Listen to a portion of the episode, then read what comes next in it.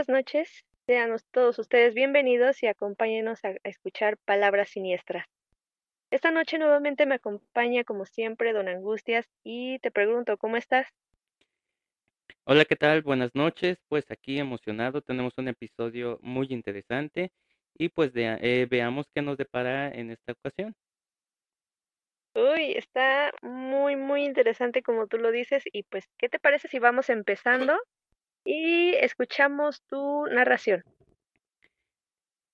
Esta narración se titula La bruja que se quitaba sus piernas. Hablar de brujas no es solo hablar de aberrantes seres pactados que degustan la sangre dulce de los infantes y más sin bautizar y libres de sal. Estos seres infernales, al caer la noche, se desfragmentan y quitan sus putrefactas partes, semihumanas, y esto lo cuento con base por una cruda experiencia real que me pasó en los años 80, justo cuando un familiar acababa de tener a su hijo en lo que era en ese entonces el Distrito Federal.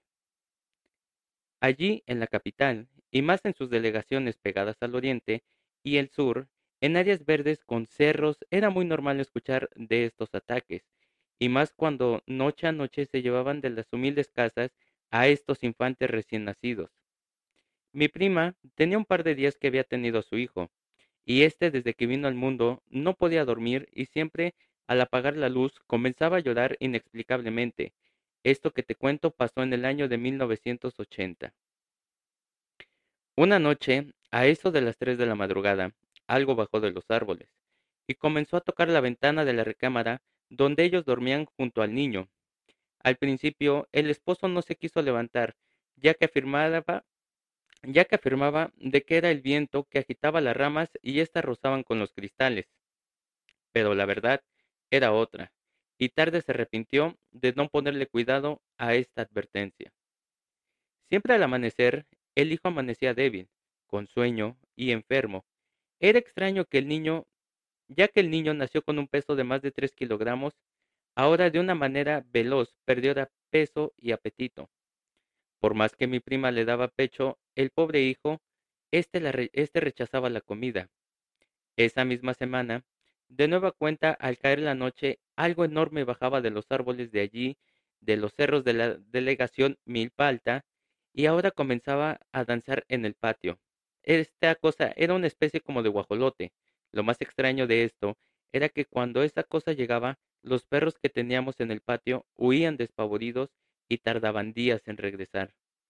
Al amanecer más y más se volvía a enfermar el niño, que aún no estaba bautizado y menos había sido tomado en sal. Mi prima le comentó esto a la suegra, la cual le dijo sin temor de equivocarse que eso no era bueno, que estas eran señales claras de que una bruja estaba placeando o marcando al niño y no pararía hasta llevárselo o lo peor, chuparle la sangre hasta terminar con él. Ellos no creían en tales historias y atribuían todos a eventos aislados y coincidencias. Solo decían que esas visitas eran de fauna de esa delegación, que tenía límites con pueblos y muy viejos. Sin darle importancia, continuaron con su vida normal. Como el niño seguía perdiendo peso de inmediato, lo llevaron al pueblo de Tulyehualco con una pediatra y ésta les informó que el niño presentaba un severo cuadro de anemia, además de que requería estudios de urgencia, ya que su sangre estaba en disminución, además de que podría tener hepatitis. Como pudieron, costearon los tratamientos, pero era en vano, ya que cada el niño, ya que cada día el niño se reportaba muy grave. Resulta que un fin de semana, un campesino de nombre Pedro Gómez regresaba de parranda del pueblo de San Pedro, y como le ganó la madrugada, cruzó por los cerros del pueblo, para cortar camino. Dicen que al pasar por el enorme terreno donde mi prima tenía su casa, justo abajo de los enormes árboles, notó que habían unas extrañas cosas apiladas allí, al pie de un pirul. Con gran curiosidad se acercó para ver qué era, y al estar frente a eso, con horror miró que allí había un par de ojos, unos brazos, y cuando pensó que era todo descubrió dos piernas, que sin duda eran de una bruja, porque estas miserables partes no sangraban, al contrario, emanaban un asqueroso olor a descomposición. Dentro de la casa, algo arrastraba al niño. Aprovechando que la bruja que se quitaba las piernas había dormido a los padres como cada noche. Ahora, no solo era una, ahora venían varias, pero en especial esa aberración era la que placeó o marcó al niño. Antes de que mi prima se durmiera esa noche escuchó entre sueños de nueva cuenta cómo los perros aullaban despavoridos, y algo aterrorizaba en el patio e iniciaban una danza. Esa noche, solo que no imaginó que el viejo Pedro Gómez era pieza clave para poner fin a este ataque masivo. Las brujas, convertidas en guajolotes, ya habían logrado entrar a la sala. Estando allí, entre todas se peleaban al recién nacido, que se debatía en la muerte porque no tenía fuerzas para luchar por su vida. Hasta la borrachera se le bajó al, viejo Pedro Gómez, y a mirar al detalle qué cosa era eso, comprobó que eran partes de una bruja, y sin duda estaría por allí cerca chupando la sangre de algún infante. Pedro de inmediato juntó, juntó leña e hizo una fogata, y al empezar a, a quemarse la leña, de allí sacó un poco de carbón y se lo puso a los ojos, brazos y piernas, pues también ya sabía que con esto bloqueaba a una bruja, y de inmediato corrió valientemente a buscar algunas otras. Encontró el resto de tres brujas desfragmentadas, a estas sí las quemó con leña, porque sabía que si atacaban más de tres, sin duda significaba que la sangre de algún niño estaba en peligro. Cuando estaban ya sacando al niño del interior de la casa, la primera bruja empezó a revolcarse y a quejarse al igual que la segunda y la tercera. Y sin duda esto era porque don Pedro quemó esos restos allí en el cerro. La última bruja, que fue la que marcó al niño, al mirar que sus compañeros, compañeras estaban ardiendo, no dudó en huir de ahí, al mismo tiempo que los padres despertaron y le quitaron al niño.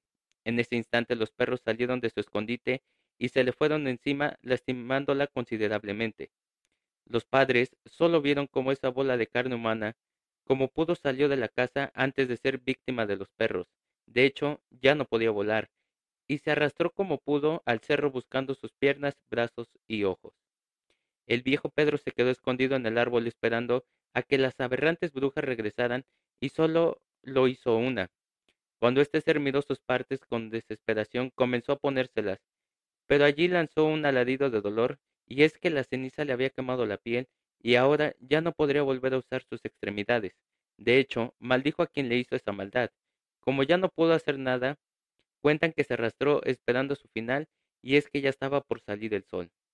Con un poco de miedo, don Pedro bajó al pueblo y contó parte de esta historia, y a detalle narró cómo fue que terminó con estas brujas chupasangre de la Ciudad de México, y en especial con la bruja sin piernas, aquella que dejó allí sus partes y se arrastró esperando su muerte.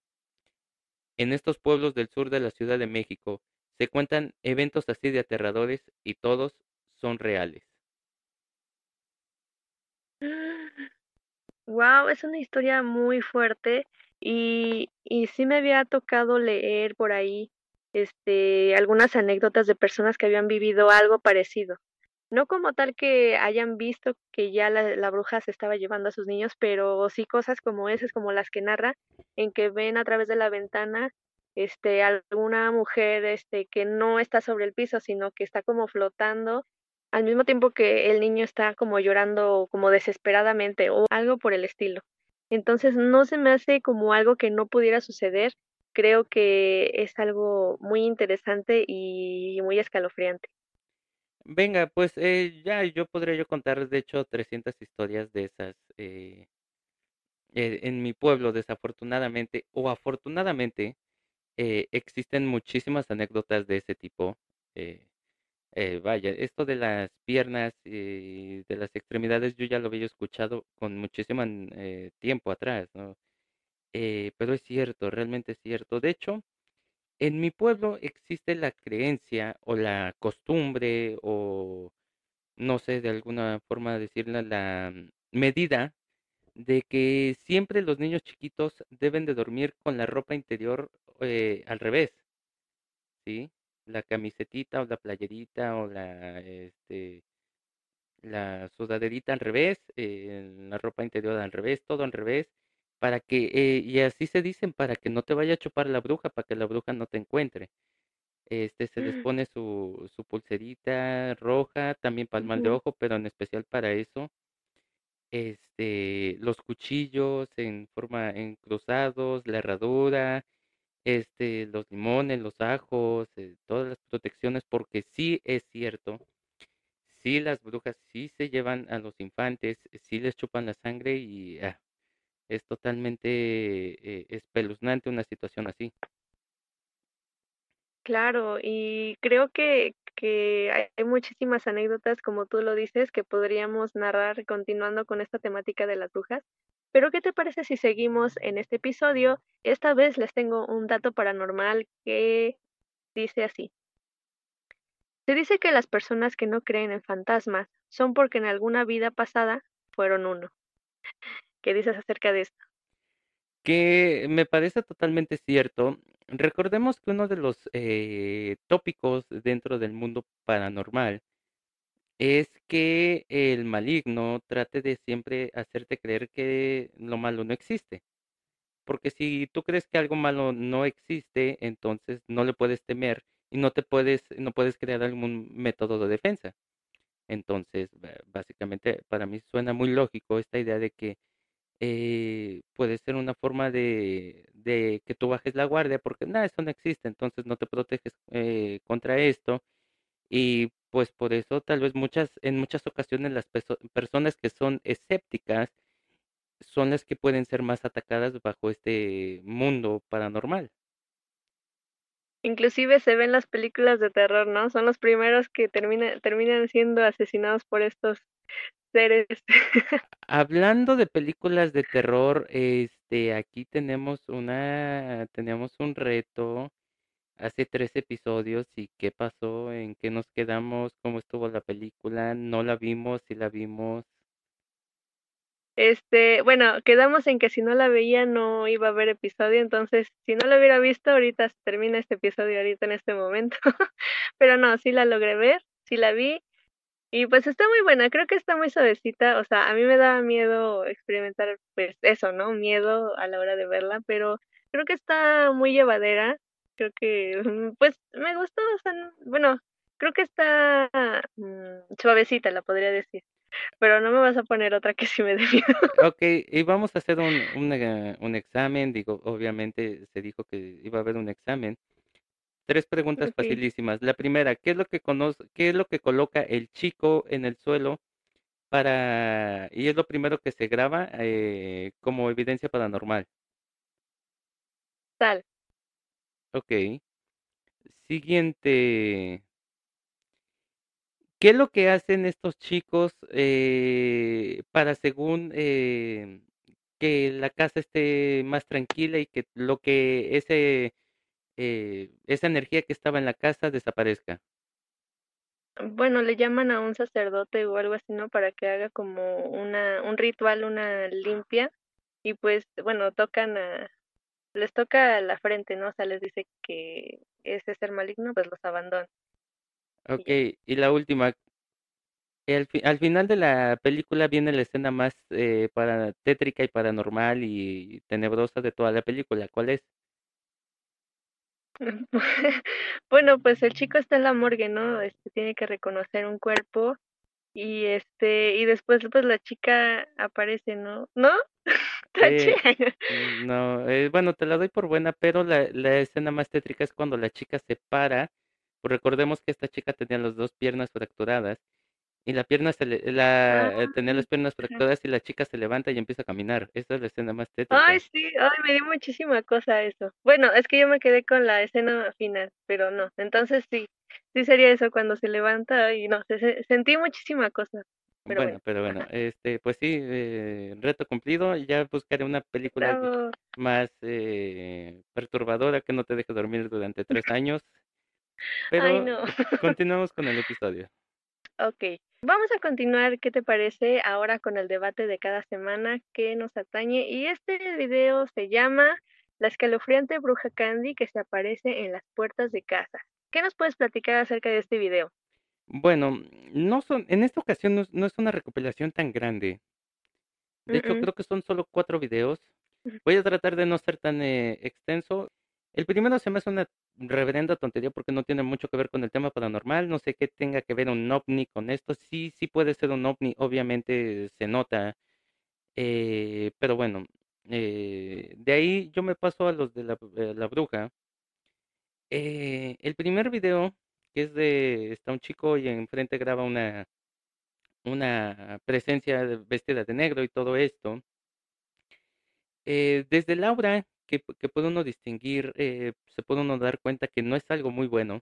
Digo, por más que una persona se trate de vestir muy tétricamente, un ser vivo, un ser humano, se trata de vestir muy tétricamente, no alcanzaría ese nivel. O sea, sería uno entre cien mil millones. Eh, y entonces, eh, no sé, desde que ves e- esta persona ahí parada, te, causa mucha, un, escalofrío, un impacto, un, escosor muy, muy desagradable. Más que nada por el simple hecho que no te das cuenta de que si es, eh, qué género es, o sea, no ves si es un hombre o una mujer. eh. Aquí sí no creo que pudiera aplicar el- la persona no binaria, pero eh, si se pudiera, pues supongo que se aplica. Eh, entonces, desde ahí produce muchísimo miedo, muchísimo, eh, no sé, terror, podríamos llamarlo simplemente ya. Después eh, es otro video donde eh, este chico está grabando con su, con un amigo que lo invitó para ver, este, pues a lo mejor le estaba viendo visiones, tonterías, alucinaciones, etcétera. El chico se graba y desde el momento en que graba el reflejo, recordemos que se dice, según las leyendas populares y los mitos y dentro de todo este mundo que eh, paranormal, que si una presencia, un, un fantasma se puede reflejar en una eh, en un espejo, quiere decir que es una entidad de muy bajo astral, sí, que tiene muchísima potencia, muchísima energía, muchísima este, fuerza. Entonces este chico logra graba- grabarla. Y lo, lo interesante aquí es que no solo la graba de, o sea, la graba en el momento que él está grabando de frente, la graba en una posición y al momento que gira la cámara, la, esta entidad está parada junto a la pared. Entonces eh, es, muy, muy poderoso este sentimiento y pues eh, para mí sigue siendo, es, es totalmente real. Eh, se habla de una bruja, de una persona que desapareció, que murió en situaciones extrañas, pero este, esto eh, para mí es totalmente cierto. Se, se ve como estas situaciones eh, pudo haber hecho que transmutara en algún tipo de entidad paranormal. Y eh, el último video, aquí sí me voy a tratar de extender un poquito más, pero no mucho. Es una, dando contexto, es una eh, exploración urbana, una exploración paranormal, una investigación paranormal, como cada quien le quiera llamar.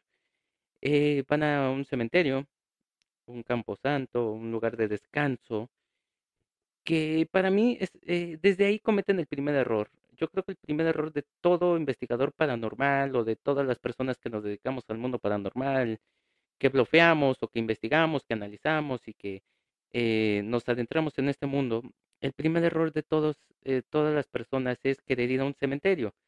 Este lugar de descanso de estas personas, dejémoslas por favor que descansen en paz, es su última morada, ¿sí? Estas personas están descansando en paz, dejémoslas que estén ahí, pero bueno, ese creo yo es el primer error de ellos. Eh, de ahí, pues vamos, eh, siguiendo dando el contexto, eh, van a visitar la, eh, están hablando de una tumba de una niña que eh, falleció y que no se dan muchos detalles y todo esto, y donde está una, una muñeca, ¿sí? Está una muñeca que según, eh, aquí viene el segundo error, creer una leyenda urbana antes de comprobarla. Porque ellos en el momento que te están hablando de que esta, esta muñeca está poseída por el alma de la chica y empiezan a compararla con Annabelle y que los barren y que todas las, estas tonterías que empiezan a decir, eh, pues ya, ya- te empiezas a, a comer una idea que ni siquiera has comprobado. Y como parte del tema paranormal, y como lo decía yo, todos los que nos dedicamos a esto, antes de creer en algo debemos de tener eh, pues una evidencia, ¿no? Si no, ¿cuál es el chiste? No nada más estamos bloqueando. Y bueno, ya, continúan. El tercer error, que para mí es el más garrafal de todos, es cuando llegan a la tumba, que es como un mausoleo y está cerrada con, con este, la puerta es un este, seguro giratorio de esos corridos que son de manija, que chiqui, chiqui, chiqui, chiqui y, se abre y se cierra. el error más garrafal para mí eh, es provocarlos. Uno no puede llegar este, a estos lugares, más con esta historia que puede tener atrás, que se cuenta, y no puedes llegar y decirle, oye, te, te, te, te pido que te manifiestes porque yo te voy a, queremos contactar contigo y todavía mencionar que el lado oscuro y cosas así. Por favor, pues mejor es como, este, a una víbora, ponla, este, ponla en posición de ataque y pon el brazo de frente, te, saldría menos peligroso, sinceramente. Pues bañate en escorpiones, este, no sé, échate unas arañas encima, te, te- de verdad. Uy, enfrente de un, enfrente de un panal de abejas, ¿no? Sí, y sacúdelas, no, no sé, entonces el, el peor error que pudieron haber hecho e- ellos, ellos hicieron fue este, provocarlo, retarlo, hacerle esta invocación que no se debe de hacer, o sea, Incluso hasta en una, eh, en una exploración paranormal, que ya se me ocurrió qué película te, te voy a recomendar ver. eh, en esta exploración paranormal, van, vaya, eh, dejemos de hacer estas tonterías. Entonces ellos continúan y, y, y lo peor, el cuarto error, que ven que no pasa nada, porque pues eh, parece ser que era un espíritu demasiado pensante, que no, no quiso hacer mucho, como diciendo, bueno, estos pamplinas no, nada más vienen a chocar este, estos todavía, estos chicos se ponen a decir, obviamente en su afán de ser un poco amateurs, sin decir que nosotros somos solo aquí la gran hostia y, y del top y los New Beers, no, pero este, yo creo que el error principal es, eh, o sea, estos chicos ya se van, o y se van como decepcionados de que no, no pasó nada, que no sé qué, a lo mejor es mentira. O sea, es como decirle, eh, a- a- en tu casa llegar y decir, ¿sabes qué? Perdí el topper del lunch. Entonces, insisto, o sea, existen niveles, pero bueno, ya este chico, ya estos chicos se van y que no sé qué. Y de la nada, este, empiezan a oír, eh, empiezan a oír ruidos y todo esto, y se les vuelve a ocurrir, eh, ¿quién eres? Manifiéstate, queremos contactar contigo, y el esto y el otro. Entonces es como de que "Ah, otra vez, bueno. Y que lo que pasa, eh, se abre la puerta del mausoleo Obviamente no se ve que una presencia esté ahí, no se ve que una persona esté ahí, no se ve un lugar como para que tenga la tecnología para que la puerta se pueda abrir y cerrar a su libre antojo. Entonces, bueno, se abre la puerta, estos chicos se, se espantan y todo. Obviamente reacción natural, es un hecho natural del mundo paranormal eh, y ya, se espantan y todo. Y después en otra en- se ve que pues ya se calmaron, se relajaron, fueron, eh, volvieron a ir a ver qué es lo que había pasado y se nota como la muñeca se gira el cuello de cierta manera, que es un, eh, un movimiento más corpóreo de un ser humano, de un ser vivo, de, un, de una persona que de una simple muñeca. Sí, porque ese giro del cuello, pues no, yo creo que esa muñeca como tal son de esas que se les hubiera botado la cabeza, ¿no? no digo, yo nunca, yo nunca jugué con muñecas, eh, eh, pero yo supongo que más o menos eso pudo haber pasado. Pero el último, el último error que yo podría decir sobre este eh, eh, video y de esta exploración es que los chicos no llevan ningún tipo de protección.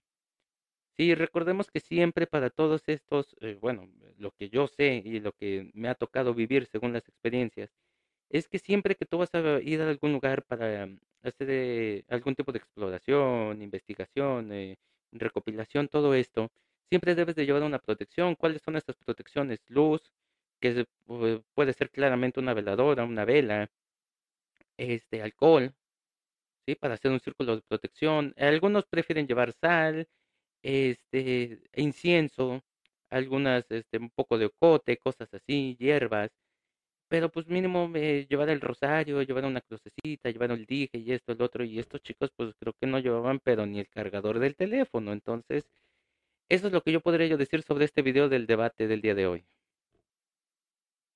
Claro, ay, sí, me dejaste muchas cosas pensando con, con el último video. ¿Sabes qué? El primero yo creo que inclusive está muy raro porque yo digo que a lo mejor hasta es un edificio con unas luces alrededor. Pero pues, bueno, yo sí creo en, en los ovnis, en los extraterrestres, pero en ese, en ese video no sé, se me hace muy, muy de dudar. En el segundo, yo creo que tal vez sí lograron ver algo enfrente, o sea, los vecinos que estaban grabando hacia enfrente, yo creo que sí pudieron haber grabado algo extraño, algo tal vez paranormal, pero el segundo video en el que según giran y está el chico ahí atrás parado, no sé, ese sí yo no lo creo real. A lo mejor pudo, pues a lo mejor yo siento que pudo haber sido este preparado. Pero pero no yo no digo que a lo mejor eh, yo no digo que no sea posible que algunas almas se queden atrapadas, por ejemplo, en, en algunas casas en algunos espacios y pues por la historia que narra, ¿no? O por la, o por la situación que decía que sus vecinos pues no estaban ahí enfrente. Pero bueno, en el tercero, yo creo que sí tienes mucha razón en lo que dices. Yo creo que mm, esta parte que hicieron de invocar, yo creo que eh, eh, por mi parte yo creo que es en primera el espacio, o sea, el espacio al que fueron a visitar, pues es mm, de mucho respeto, o sea, no puedes llegar a, jugar ahí, yo lo sentí como, o sea, van a explorar, a buscar ahí cosas en el espacio, pero pues sin un signo de respeto o, o con sin, o sea, este, ajá, a la hora de querer invocar a estos espíritus, normalmente cuando se hace una invocación, desde mi punto de vista, es con algún objetivo, este, pues a lo mejor hay personas que quieren hacer contacto con alguna persona que ya haya fallecido, pero quieren comunicarle algo, cosas así, ¿no? Pero esto, esto se me hizo como una falta de respeto porque pues ellos lo querían hacer por meras vistas. Y cuando, cuando dijeron al espíritu maligno, no sé qué dijeron, pues eh, tú no sabes si estás invocando realmente a la, niña o a la muñeca o a otra cosa, ¿no? Más estando en ese espacio. Eh, cuando vi que la muñeca se movió, yo creo que sí era un movimiento como extraño, o sea, no, no sabía cómo las muñecas, o sea, yo es que sí tuve muñecas, cuando gira la cabeza una muñeca, pues sí se, sí se mueve así como, pues, o sea, tiene su movimiento como muy mecánico, pues, ¿no? De una muñeca. Ajá. Pero ese sí era como un movimiento como que volteó a mirar a la persona que estaba grabando. Y pues a la hora de que vio eso, pues dijo, ah, bueno, ya conseguimos esto, pues ya vámonos, ya me espanté, ya logré que me espantara, ya, ya vi que sí se puede mover, pues ya vámonos. O sea, no, como dices tú, o sea, no llevamos ningún tipo de protección, entonces inclusive pues, se pudieron haber llevado algo. Qué bueno que hiciste un comentario de algo que a mí se me había pasado. Hay una, hay una serie en, en una eh, plataforma de streaming que este, tiene el, eh, una letra de color rojo en el centro y el fondo es negro. No quiero dar el gol. Eh, la más famosa de todas, la más famosa. Eh, en esa, hay una serie ahí, en esa plataforma, que, que trata sobre un poco sobre el tema paranormal de cierto tiempo de, de vista arcaico, ¿sí? De, ¿A qué me refiero arcaico? Hay un lado de la investigación paranormal que son los arcanos, ¿no? Que ellos son más como tipo antiguos, que son más de, de hechizos, de palabras, de pociones, como era la brujería antigua, según, hasta donde yo sé, digo, hasta donde yo conozco, ¿no? Eh, ahí hay, hay, una frase que a mí me, me, quedó muy, muy en la cabeza y que ahorita se me vino más, que dice, cuando tú haces una invocación, tú abres una puerta, pero recuerda que no siempre, eh, o sea, porque la invocación puede ser un, un, mensaje que tú le envías a una persona, ¿no? A, una, a algo. Pero decía, decía en esta serie, pero no siempre esa persona lo recibe. A lo mejor algo lo recibió antes y vio la puerta abierta y vámonos de aquí, de aquí soy. Entonces, como tú dices, tú no sabes qué caramba estás invocando, quién, quién está saliendo de este portal. Gracias a estas palabras, déjate de tonterías. O sea, eh, una cosa, una cosa es, sí, vamos a hacer una investigación paranormal, eh, adelante, no se puede hacer, pero siempre con todo el respeto, Sí, obviamente somos creadores de contenido, estamos, eh, queremos crear contenido, ¿no? Ya sea por visitas, por gusto, por necesidad, por lo que tú quieras, ¿sí? Pero siempre haciendo las cosas con respeto, ¿sí?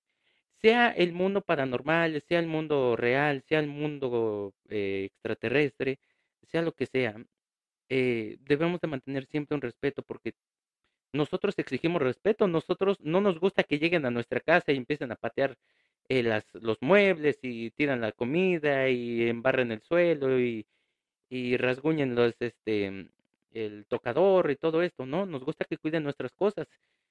nos gusta que nos respeten, ¿sí? Entonces también deberíamos de dar ese respeto porque nunca sabemos qué nos puede deparar el, el fenómeno paranormal.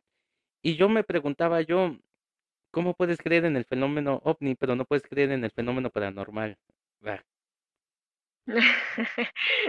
Eh, eh, como dicen, en fin, la hipotenusa.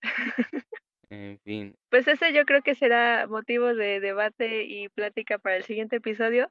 Pero pues mientras ha llegado un momento muy interesante, muy escalofriante, que es la anécdota de Don Angustia. ¿Qué nos tienes para esta semana? Bueno, eh, había yo planeado, o estaba en el, en nuestro tintero, en nuestro script, en nuestra este, escaleta, una, Planeación. una pla- eh, en la planeación, disque planeación dicen en mi pueblo.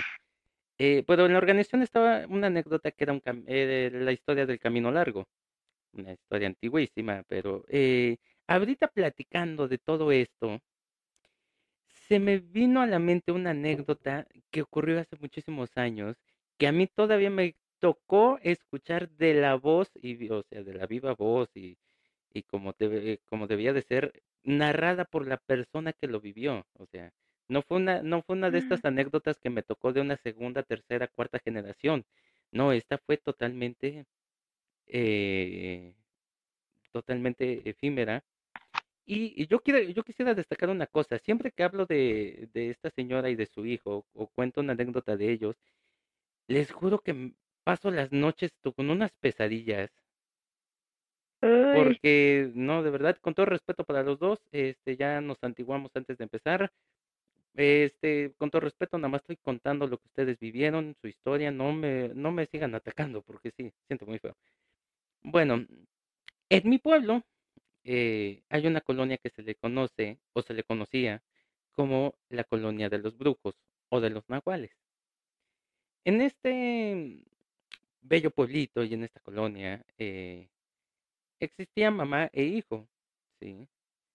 Que pues eh, tenían sus dones, porque era un don, ¿sí? Eh, y se convertían en, en nahuales y todo esto, y en las noches salían a, a, pues a volar, ¿no? Se convertían, ellos decían se convertían en bolas de fuego. A mí sí me tocó ver las bolas de fuego, pero nunca me tocó ver cómo se convertían. Muchísima gente dice que sí, pero yo no. Entonces, eh, en las noches se convertían y se iban por aquí, por allá y, y la fregada, ¿no? En una ocasión, dicen que empezaron a ver algo muy extraño en el pueblo.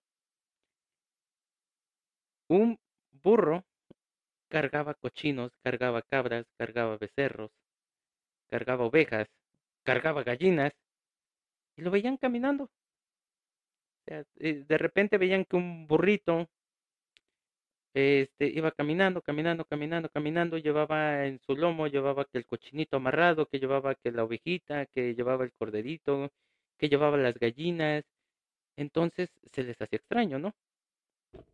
Y ya. De repente eh, también empezaban a ver que este, el guajolote, el típico guajolote, este, que se llevaba otras gallinas, que se llevaba otros animalitos y todo esto, los conejos, y también por último veían eh, un cochino. Decían que era un cochino, pero demasiadamente tosco, eh, no sé, de, incluso yo, yo así a primera instancia cuando me la contaron, yo les decía yo, oiga, y no sería don Germán, porque sí voy a decir don, ah, don Germán, que en gloria esté. Oiga, don Germán, y no será un jabalí. Me decía, mi hijo, aquí no hay jabalís. Y yo, bueno, sí, disculpe, perdón por existir. Em, resulta que este cochino andaba por la ciudad y se llevaba las frutas, se llevaba eh, las cosas y las veías en su, o sea, dicen que las veían en su lomo. Cosa extraña porque, pues, o sea, de un burro te lo creo, de un guajolote, pues a lo mejor, pero de un cochino, que un cochino se las comería, ¿no? Y dicen que se, no solo se llevaba frutas, se llevaba también cosas como objetos y todo esto, pero mucha gente decía, ay, el cochinito se está llevando las cosas, ay, sí, jajaja. Resulta y resalta, y en resumen, ya para no extenderme tanto, en una ocasión, en, en una casa, pues eh, la señora había tenido eh, a su hijo, había dado luz, eh, había parido, como le quieran llamar. Y resulta que el cochinito todos los días pasaba por ahí Y cada, dicen que cada que llegaba el cochinito, el niño lloraba o la niña, no sé, el, infante lloraba. Y pues eh, a todos les causaba controversia y dicen que en un momento eh, la familia se descuida, no sé, se van a cenar y todo esto, dejan al niño tranquilo y descubren que en eso regresan por alguna extraña razón, supongo que es porque el niño estaba llorando o se quejó, gritó, etcétera. Y descubren que el cochinito estaba dentro de ese cuarto, el, o estaba a centímetros de donde estaba eh, el infante. Dicen que este inmediatamente van que por la pistola y buscan la pistola o el, rifle, no sé, la carabina. Te estoy hablando de los 1940 más o menos. O sea, ya te estoy hablando de hace muchísimos años.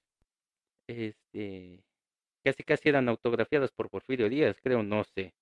Lázaro Cárdenas, alguien por el estilo, Zapata. Bueno, bueno, ese no es el punto. El chiste que eh, logran eh, conseguir el arma, eh, le disparan, le disparan a este, este cochinito y se ve que lo hieren.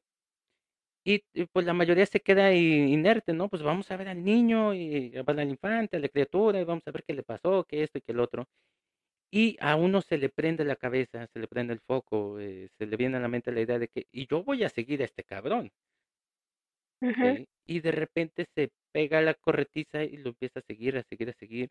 Y aunque el cochino dicen que le llevaba como un kilómetro de distancia, alcanzó a ver cómo se metía en una cantina, de esas cantinas de mala muerte que existían en, en mi pueblo. Eh, bueno, sí existían. No era, de, no era de mala muerte, pero sí era muy oscura, por lo que yo me acuerdo. Entonces em, se mete en esta cantina se mete a esta cantina y llega don Germán y también se mete y saboras ahí. Don Tomás, porque se llamaba el señor que lo atendía, don Tomás, ¿dónde está el cochino que acaba de entrar? No, aquí no acaba de entrar nadie, acaba de entrar María, pero pues está en el baño. No, ¿cómo no? Que no sé qué, sí, nomás entró el María. Así se llamaba esta persona. Bueno, así lo vamos a titular, ¿sí? El María. Ok. Así lo vamos a titular. Y este, entra esta persona, y don Germán, pues viene enojado al fin de pueblo y de, orgullosamente de mi pueblo, se mete al baño y este, María, ¿dónde estás, hijo de total por cual, que no sé qué? Y obviamente sale el otro eh, tratando de mantenerse, garbo, este, ¿qué pasó, don Germán? Que la fregada, que esto y que el otro. Y le dice, enséñame dónde, en dónde te pegué. No, pues, no, usted no me pegó nada, que no sé qué. Yo estaba yo aquí en el baño. Enséñame dónde te pegué. No, pues que no sé. Que me enseñes dónde te pegué o aquí mismo te descargo la pistola. Pues sí, así como lo están pensando y tal como suena, sí. Ya el María le, enseñó la, eh, la herida. Este, resulta que ahí descubrieron que este canijo se transformaba en un cochinito para ir a, este, a chuparle la sangre a los infantes, a robarse cosas, cosas para comer, cosas para la vida cotidiana. Y pues ese fue el último día de nuestro querido amigo María, porque después no sé qué le pasó, pero el chiste que pues entregó cuentas y pues esa es mi anécdota de este episodio. Wow, está muy impresionante. Ay, yo me quedé así picada. No inventes. No sé, me quedo con, con pocas palabras porque, no sé, o sea, lo ve, o sea, siguiendo tú la persona que disparaste, dices, bueno, voy a averiguar qué es y que lo hayas seguido y si hayas descubierto que sí era una persona que se podía transformar en, en, en este caso en un cochinito, pues está muy impresionante. Wow. Sí, y, y, bueno, a pesar de que ya se conocía la fama, o, por fama, rumores, chismes, se decía que estas personas se convertían, nunca se había comprobado, y sí, después a su mamá le quemaron las piernas porque ella las dejaba junto a una hoguera, una fogata, un, un lumbre, pues, este, en el brasero los dejaba cerca, y decía ella que era para que, este, pues no se le enfriaran, ¿no? No se le congelaran no sintiera frío, pero después dicen que se las echaron a la leña y, y las, este, las, pues la, este, se quemaron, básicamente, la señora pues no podía caminar. Este, recuerdo eh, unas mini anécdotas. Recuerdo que un familiar mío visitaba a esta señora y le decía, este, oiga, ¿me enseña usted cuando se quita las piernas? Es que dicen que usted lo hace y yo nunca, yo nunca lo he visto y me gustaría verlo. Y dicen que la señora muy cómicamente le decía, lárgate de aquí, chamaco, hijo de tu no sé qué. Mm. Vete a ver si ya puso la cochina que no sé qué. Eh, mini anécdota. Este, otra mini anécdota. A una persona que no es de mi familia directa, fue familia política, este, a ella le cayó un rayo tres veces, en seco. ¿Qué? Tres veces le cayó un rayo en seco, tres veces. Así, en el día más soleado del mundo. Ahora, para empezar, en mi pueblo casi no caen rayos. Sea, rarísimo. Creo que el último cayó, el último que cayó fue cuando le cayó a ella, de ahí no ha vuelto a caer. Aparte, pues si te cae uno, pues sí te hace daño. ¿Cómo aguantas tres? Aguantó tres. No le cayeron de golpe, pero sí le cayeron en distintas, en distintos tiempos, pero sí le cayeron los tres. Y estuvo rarísimo. Y el último, este, otro, otra persona que conozco, eh, esta persona encontró barricadas de dinero. Se dice que a lo mejor pudieron haber sido de la época de la revolución, de todo esto. Y este dice que cuando iban ya a subir, el- o sea, iba a agarrar ese dinero, empezó a escuchar cómo venía un ejército. Empezó a escuchar cómo venía un ejército y dijo, no patitas para cuando son, vámonos que aquí espantan. Y ahí dejó el dinero y quién sabe qué habrá pasado. Este, pero pues tres ahí mil anécdotas y pues ya nada. Pues son anécdotas muy interesantes, me quedo igual sin palabras. Eh, escuchar la primera sí me dejó. Entonces, ¿quisieras decirnos eh, qué continúa en este episodio, Don Angustia? Y por último, pues como siempre y en cada episodio nos toca cerrar con una última eh, lectura, una narración, un cuento y será nuestra anfitriona, Dama Demencia, quien no lo contará. Ok, esta historia se llama El libro maldito. Ajá. Me encuentro sentado en mi escritorio escribiendo día y noche. Apenas como, mis ojos me arden y la espalda me está matando. Siento como uno de ellos está arriba de mis hombros presionando para que no me levante. Hay veces que en el que tengo un instante para voltear a los, a los lados y veo como algo pasa corriendo. También escucho ruidos extraños atrás de mi nuca, y un constante escalofrío me recorre cada vez que despego la vista de mi computadora. Me tienen prisionero. Es mi imaginación. Me digo constantemente justificando lo que pasa. Pero cada vez que lo pienso, ellos se ríen de mí haciéndome ver como un loco. Es este libro maldito que no he podido acabar, el cual narra los siete seres oscuros que emergen del infierno para poseer a siete almas, para así mandar a los humanos a su perdición de una vez por todas, y poder complacer a su todo, el ángel desterrado del paraíso y mandado a las llamas ardientes del infierno. Ellos representaban a los principales pecados del humano, la gula, la soberbia, la lujuria, la pereza, la envidia y la avaricia. Cada uno iba y robaba un alma para alimentar a su rey. Gula hizo que una persona estallara de lo tanto que tragaba. Soberbia buscó a la persona más hermosa del mundo y llenó su cara y cuerpo de gusanos, haciendo que salieran dentro de ella para provocarle la muerte. Pereza mantuvo a una persona despierta hasta que se volviera loca por no dormir, haciendo que su cerebro dejara de funcionar. Envidia hizo que una amiga matara a otra por tener la mejor vida que ella. Los demonios reían y festejaban porque se estaban logrando su cometido. Y para un momento, ya, ya que mis dedos están entumecidos, me estiro para de despejarme, pero veo que es de noche de nuevo. Entrecierro los ojos ya que me encuentro muy cansado, pero siento como algo me los abre y no deja que ni siquiera parpadee. No sé desde cuándo empecé a obsesionarme tanto con este libro. Creo que gracias a mis fracasos anteriores no supe qué más hacer para que se fijaran en lo que escribía, por lo que recurrí a opciones más oscuras. En consecuencia a ello, pareciera como si los demonios de que cuento en mi libro salieran para atormentarme. La historia continuaba avanzando. Mis personajes están cerca de lograr su cometido, así como el final del libro.